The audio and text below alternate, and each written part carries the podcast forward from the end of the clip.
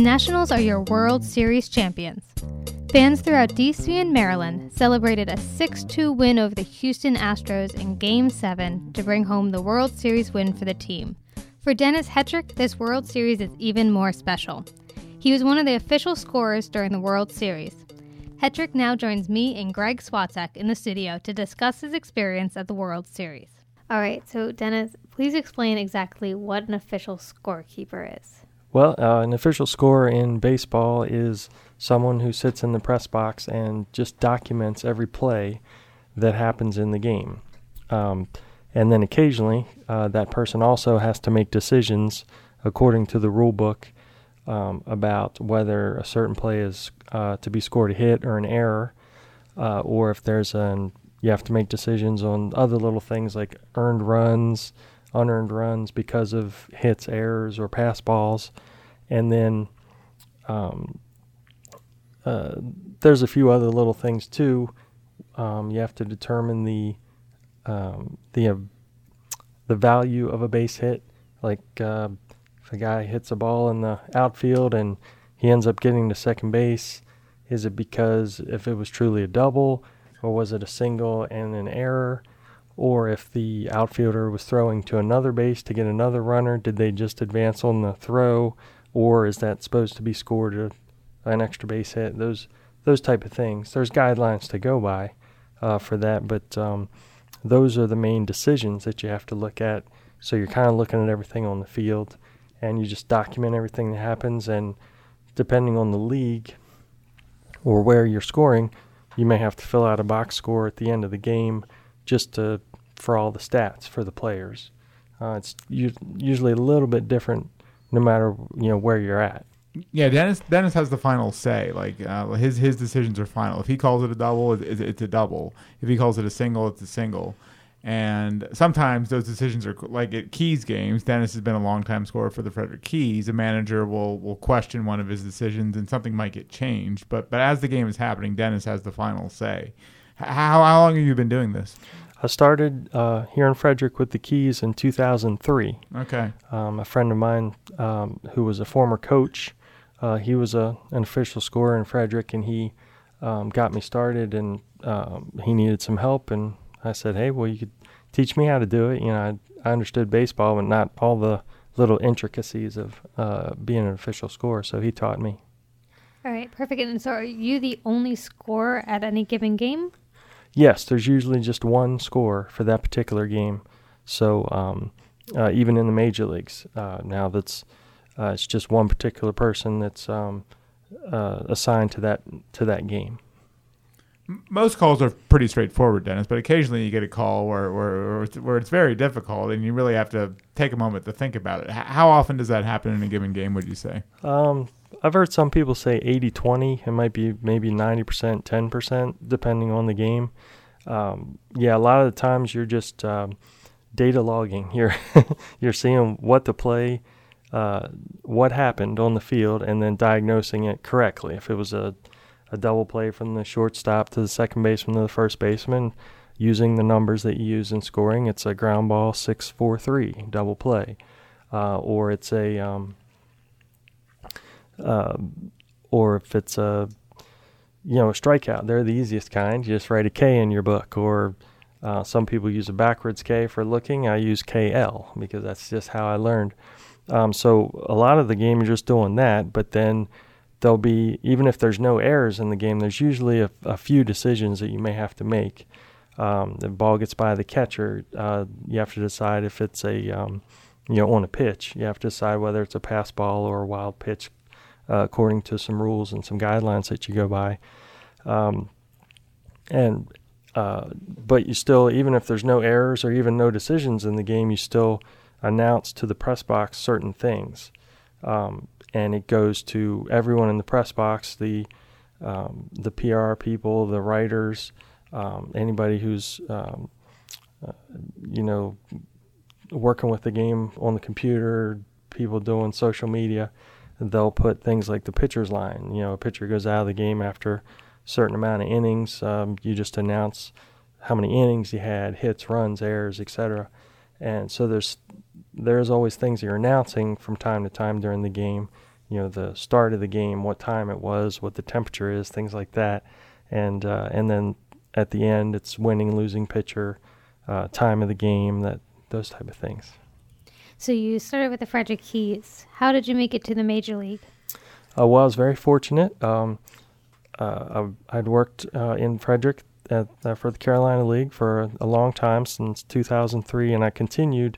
Uh, I even still do uh, an occasional game. I did three or four this year in Frederick, but after about um, I guess it was around 10 or 11 years in the minor leagues, I got the nerve up to contact Major League Baseball just to see if they needed a fill in or a um, or maybe a backup person or if there were any positions available. And uh, and there was a, a, wonderful lady there named Phyllis Merhige.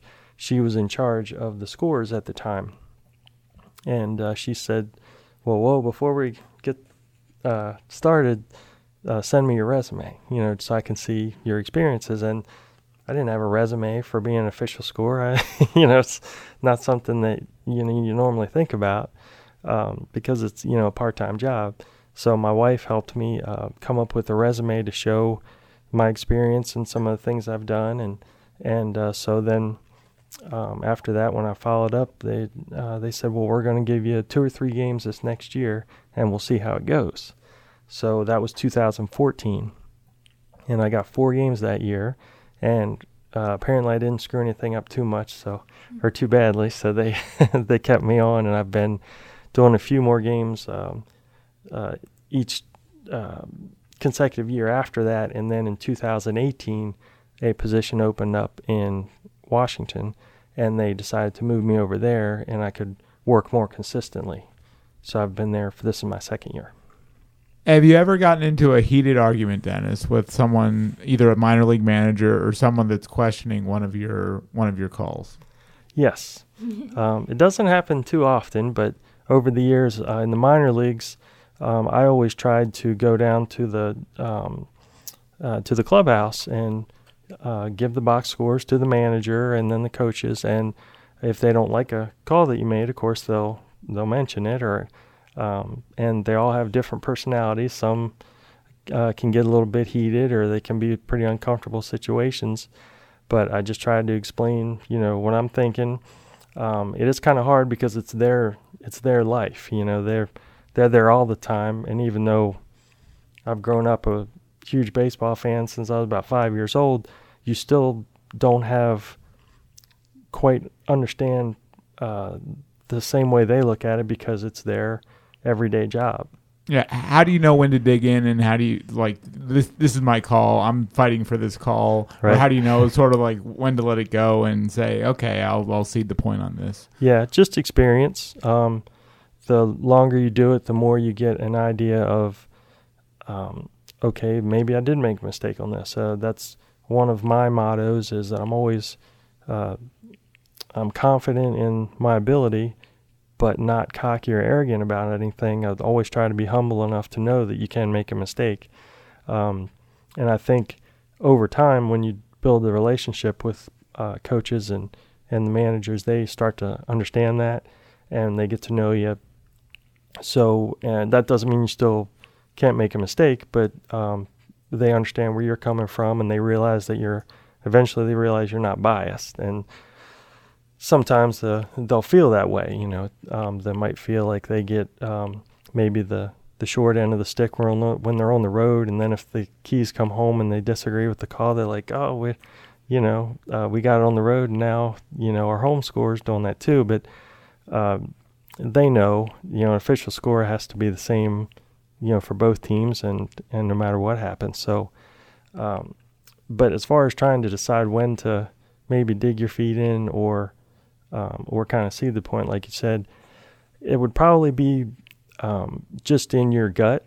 You know, if you feel like, ah, maybe I didn't quite get that one right, or I didn't see it um, as good as I thought, and uh, especially if both sides agree. Like uh, if you talk to the home manager and and they agree that that wasn't the correct call, and then you talk to the uh, visiting manager and they agree, then is when I'll say, yeah, that's that's probably maybe I want to go ahead and change that unless I, for some reason, really feel like I saw it correctly. Um, when they disagree, and feel the opposite way, that's when it's a little tougher, and you just got to go with your gut and and uh, make the best call you possibly can, and either stay with it or you know just do what you think is best. And how uncomfortable has it gotten? Um, not too bad. I mean, there's only been one time where there was actually really yelling or you know screaming or something like that, but uh, um, uh, you know, similar to you know, I guess the umpires have it a lot worse than scores. You know, they get in some shouting matches and things like that where the the scores really don't, especially in the major leagues. Um, major leagues has an appeal system where uh, we don't go down to the clubhouse or or talk to the players or the coaches or anything. So they um, will uh, they have an appeal system where they have the right to contact Major League Baseball and say, please take a look at this play and this is why we think it should be changed and then Major League Baseball takes a look at it and they'll make a decision, rather than maybe have it out with a with a player or a coach or something like that.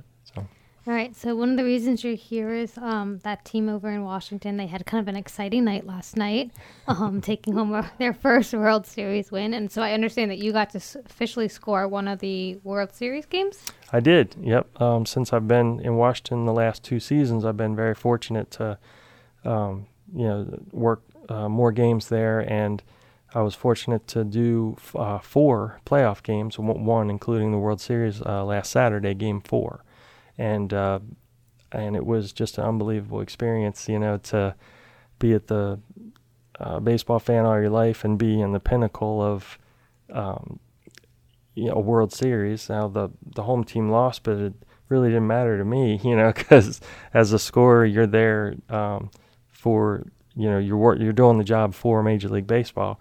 Um, uh, so it was a you know the crowd wasn't as loud toward the end of the game like some of the other games I did, but it was just an amazing experience to still be grinding and concentrating on the game, all the little things you're looking at and and may have to make a judgment on and but to know in the back of your mind that it's a World Series game Millions of people, only millions of people are watching. Right, so, yeah. Right.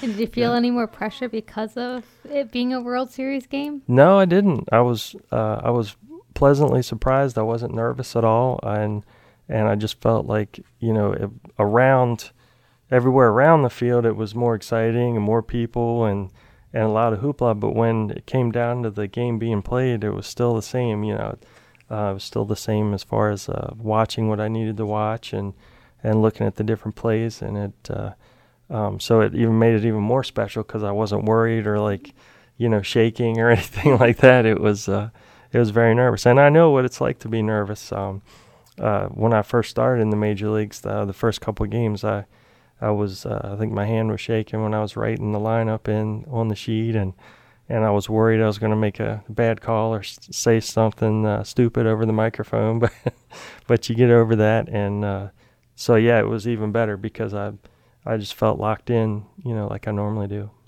How surprised are you that this happened, Dennis? I mean, we've watched this team all season. We've seen each other at games uh, uh, at several points um, uh, during the season. I mean, did you think that this team had this sort of run in them? Because I personally did not.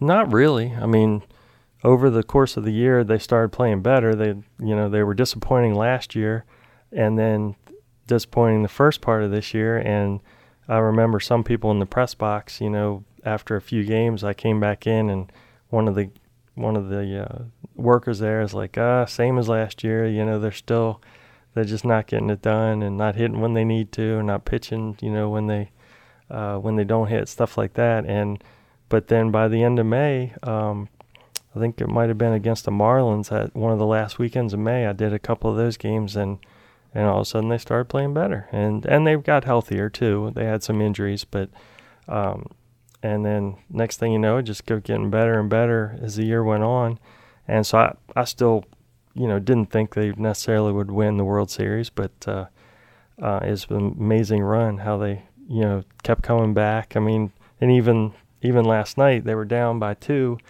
and I said to my wife, it's like it wouldn't be right if they didn't get down by a couple runs, you know. And then luckily they uh, they did come back and win. It was it was a crazy night. Yeah, I mean, up until last night, I didn't believe they were going to win the right. World Series. so so that, that, that's how that's how crazy it is that they actually did. Yeah, so, it's yeah. uh, it was a uh, it was an amazing run, and uh, and the Astros are uh, juggernaut. I mean, they.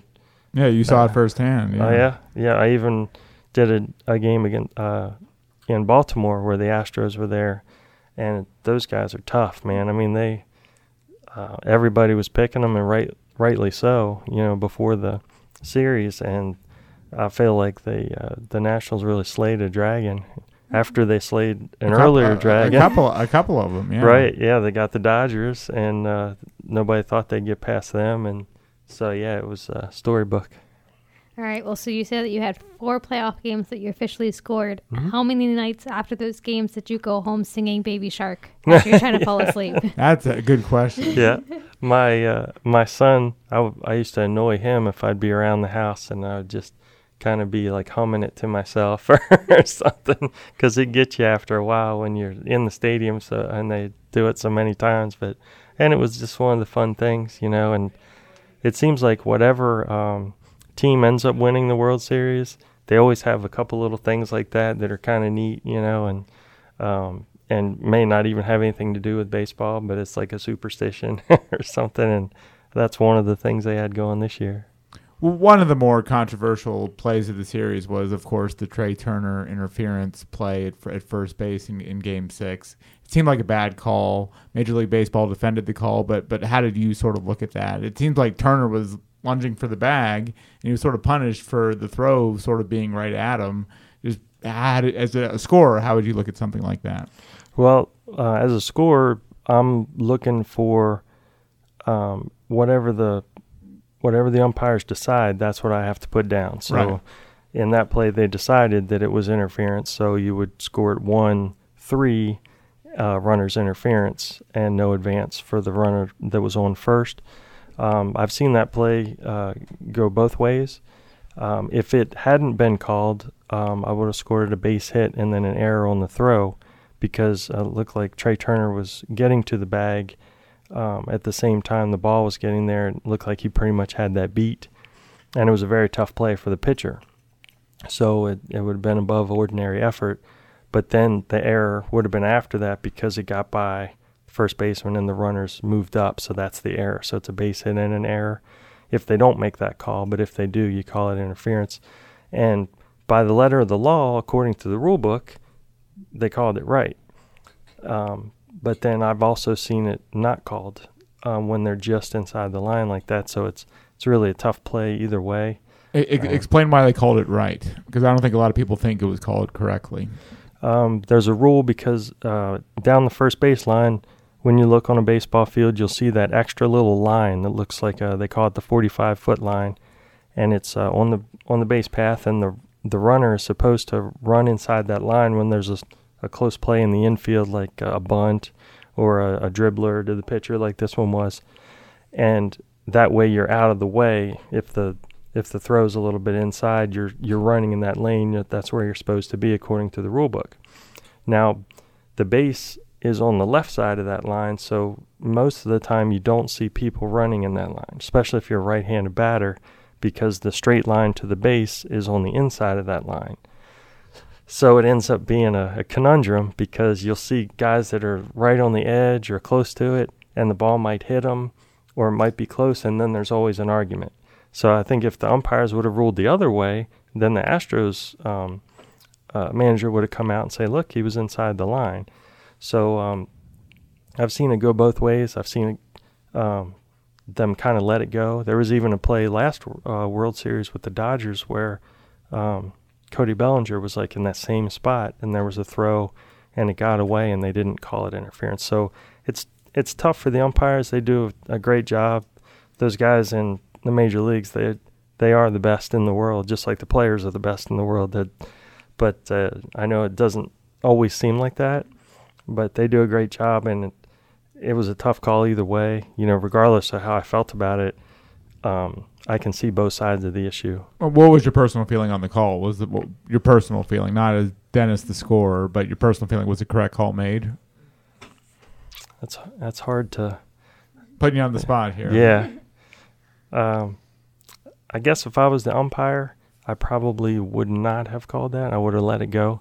But then again, uh, those guys are there for a reason. They're they're good at what they do, and he um, it just depends on how you look at it. That's why it's so controversial because you can look at it a couple different ways and it's fine. It's almost like pass interference in football. If a guy kind of gets in his way a little bit or something, you know, how much is pass interference and how, um, how, you know, how much is like, nah, that he didn't really interfere with him, but you can tell he's touching him, you know.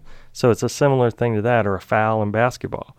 If they, you know, I'm not expert on basketball, but you know, if you kind of touch the guy or something, they say, "Hey, he got fouled." Eh, not really, or you know, the ref didn't call it. So this, so. this is why they're so smart in softball because in softball they have two bases. Yes, there's a first base where the the fielder is playing, and then there's a base where the runner is playing. Yep. And you avoid this controversy completely because they have two two bases. Right, and you use. can stay in that 45 foot lane and run straight. Right. And touch the bag. Um, I think it's maybe the baseball purists, which I kind of think I'm one too, but they they wouldn't want to. They think that looks ugly to have the two bags there like that on the field. But, I, but, but then they're the ones screaming about the call right. when, when, it happens. So the, the softball yeah. people have it figured out. I yeah, think. my son's little league a few years back, they had that second base there next to it also, and it it helps with because uh, there's a lot of injuries and, that happen, collisions. I remember Brian Roberts like hurt his elbow really bad one time on a play like that, and it probably wouldn't have happened if they'd have been over in foul territory. But uh, it kind of is what it is. I'm I'm just a uh, uh, I'm just a soldier. I do what uh, whatever the umpires decide is what uh, uh, what I put down in the book. So. Sure. well, talking about tough calls, what is the hardest call to score? Um, that's a tough question because tough calls are, are one of my mentors is Jim Henneman. Uh, he works in uh, uh, for the or, or at Oriole Park for Major League Baseball. He works Orioles games, and um, he said it good one time where he said each play is like a snowflake. a lot of them look the same, but none of them are. So it's uh, you know it could be a a hard hit ball at an infielder and maybe takes a short hop. It can be a kind of a tough call. You know, was that hit too hard, or or did he have an opportunity to make the play? Um, some of those are tough. Sometimes it can be tough to. The official score has to decide sometimes on who the winning pitcher is. If um, certain situations, if there was a previous pitcher that was brief and ineffective, but he gave up the lead or gave up some runs in a short amount of time, uh, or if the starter, which we're starting to see more often now, the starter doesn't go five innings, but his team is ahead and they maintain the lead the rest of the game, um, uh, you're not allowed to give the uh, starting pitcher the win. So you have to, the official scorer has to decide who he felt was the most effective.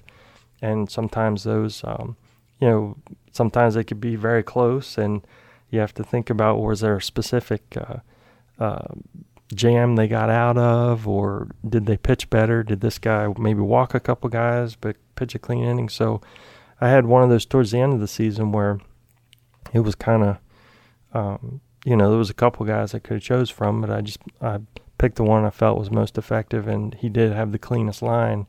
Um, you know, no hits, no runs, and two strikeouts in one inning or something. So, um, you don't want to.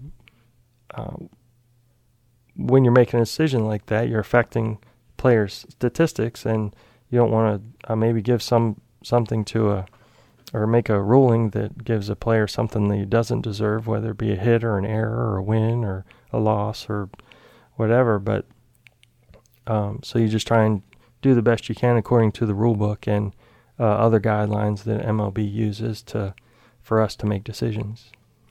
Baseball, as you know, Dennis, is a very slow moving game. And in your job, you have to be locked in on every single pitch. I mean, you can't miss a moment. I mean, how difficult is that sometimes? Uh, that's it's not too difficult. Um, you know, uh, most scorers, I think, love the game, so they would rather be there than just about anywhere else.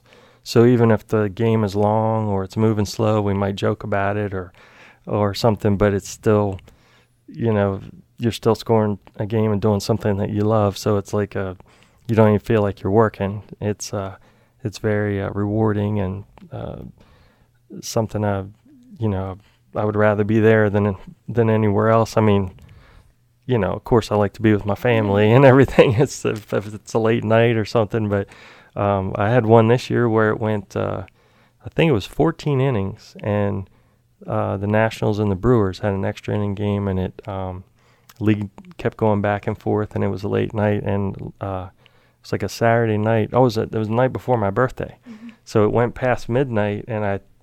So technically, it was my birthday when the game was over. Happy birthday. yeah. so we were joking about that, and I think the at the end of the game, the time of the game was five hours and forty minutes, and uh, so that was a. Uh, and then I got up to do birthday stuff in the morning. So now, have you ever zoned out for a brief period uh, for however long and, and actually missed something and you're like, oh, what just what just happened? Uh, yeah, there's been a few times, or um, you have to uh, be careful because the TV, they give you a TV in the major leagues that you watch and has a DVR that you can back up if you want to watch a replay or go back and look at it again. And it's usually on a delay, maybe about four, somewhere four to eight seconds. And sometimes I'll kind of glance at it, or if I want to see where the pitch was, you know, the last pitch. Not that that necessarily matters for our job, but just out of curiosity.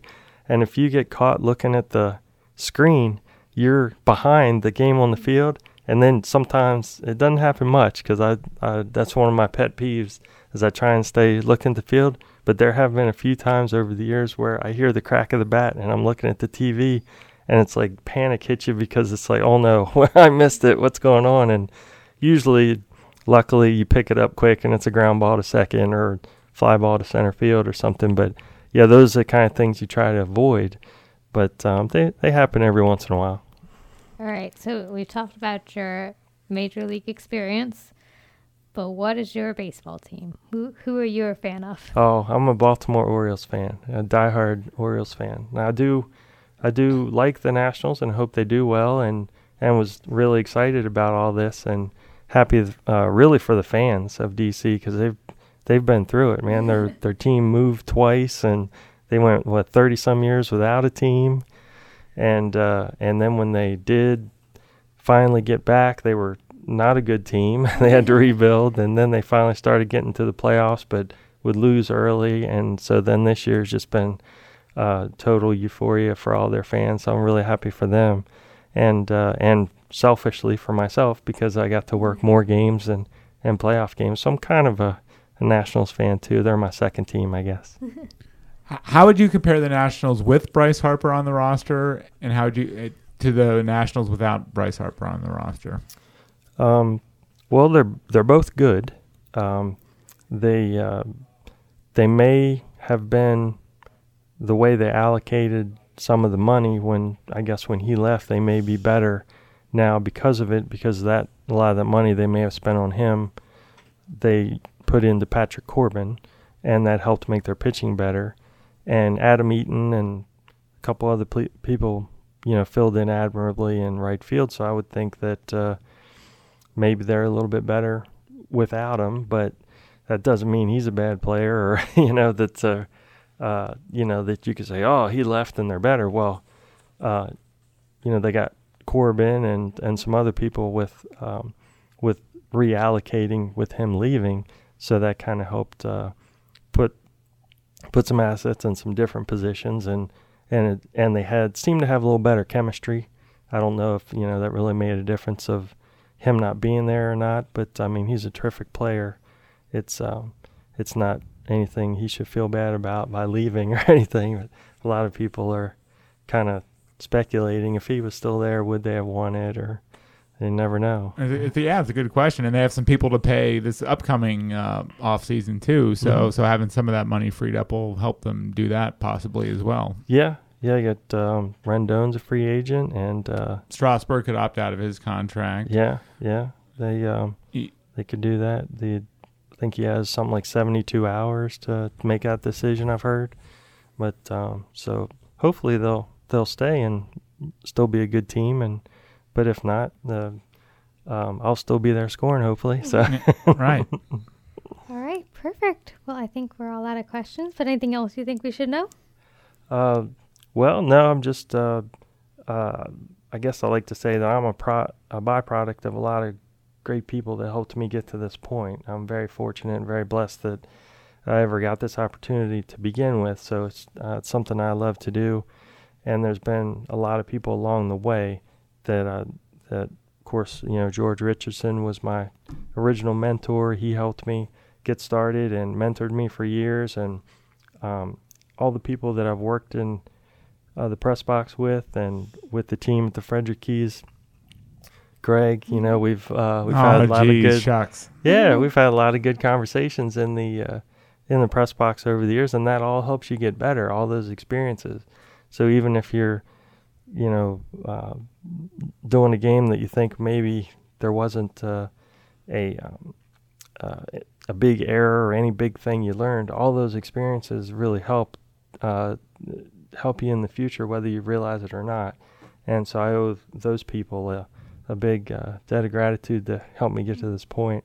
So, um, and uh, and of course my family because they um, they sacrifice, and you know there's 30 to 40 nights a year I'm not home, uh, you know, to do things, and uh, they've been very supportive, and uh, and I couldn't, yeah, I couldn't do this with uh, without their support too. So S- Scoring scoring uh, keys games is more exciting than uh, scoring World Series games, right, Dennis? yeah, well, the uh, uh, it's you, you great either don't, way. you, don't, you don't have to answer that.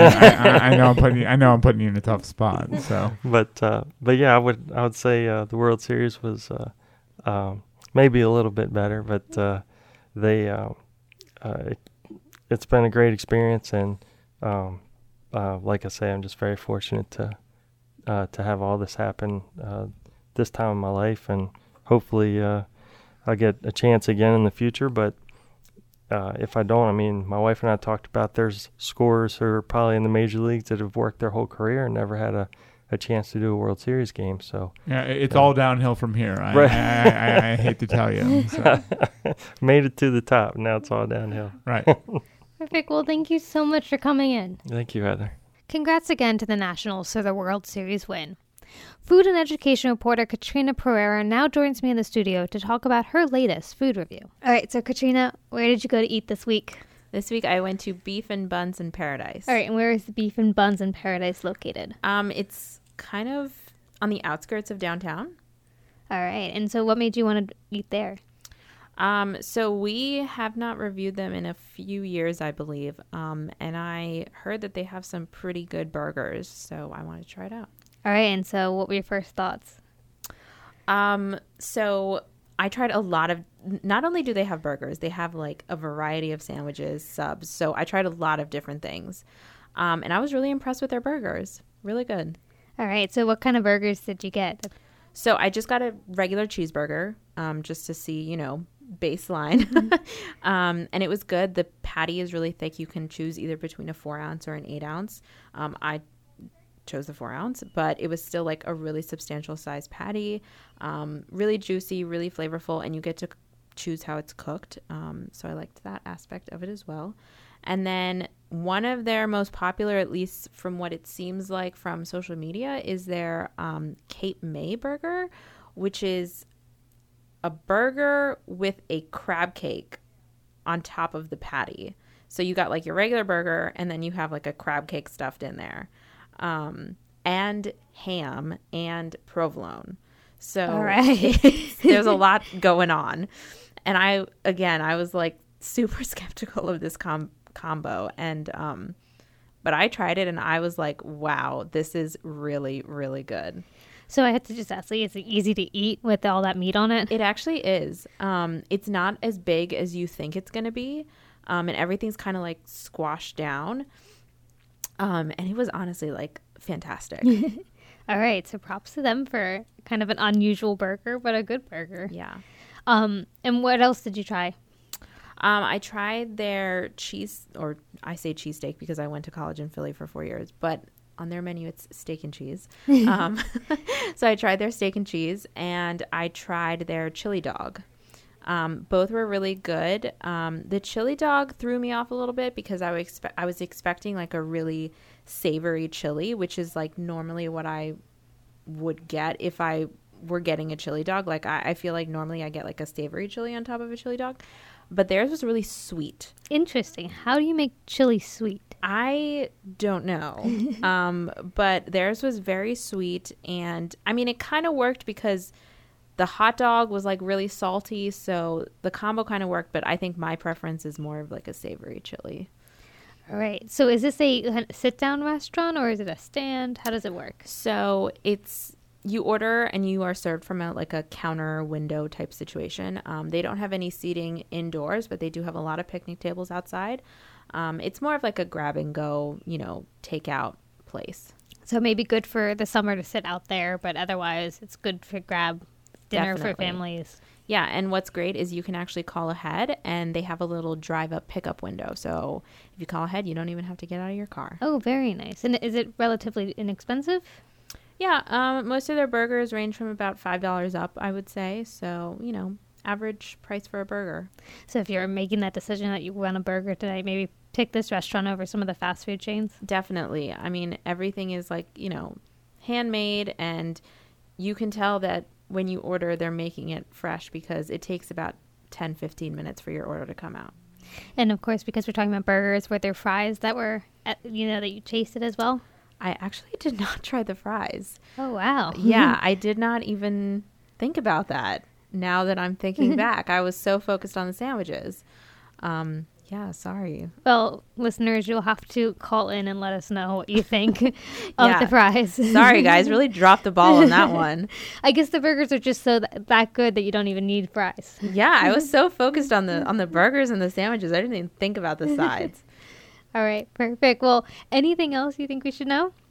No, they also have ice cream. So Always important. Maybe as it's getting a little colder, not the best time to go for ice cream, but you can always have ice cream. true. All right, perfect. Katryna, thank you so much for coming in. Thank you. Frederick and Cut is produced by me, Heather Mongilio, and edited by Graham Cullen. We'll see you next week.